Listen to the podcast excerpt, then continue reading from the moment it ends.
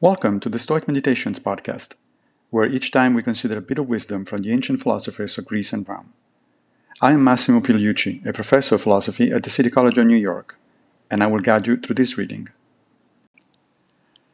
Nothing gets us into greater troubles than our subservience to common rumor, living not by reason but by imitation of others.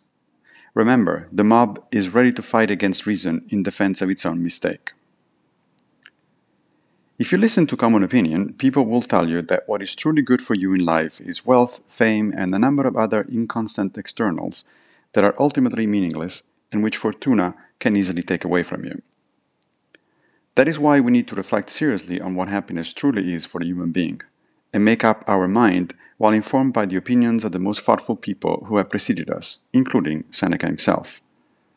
So today, take a few minutes to reflect on what, for you, makes life meaningful regardless of what anyone else has been telling you, possibly for decades. Then, see if you're actually living that sort of life, or if you keep postponing it and thus undermining your own happiness. Thank you for joining me for another Stoic meditation. I will be back with a new episode very soon, if Fortuna allows, of course.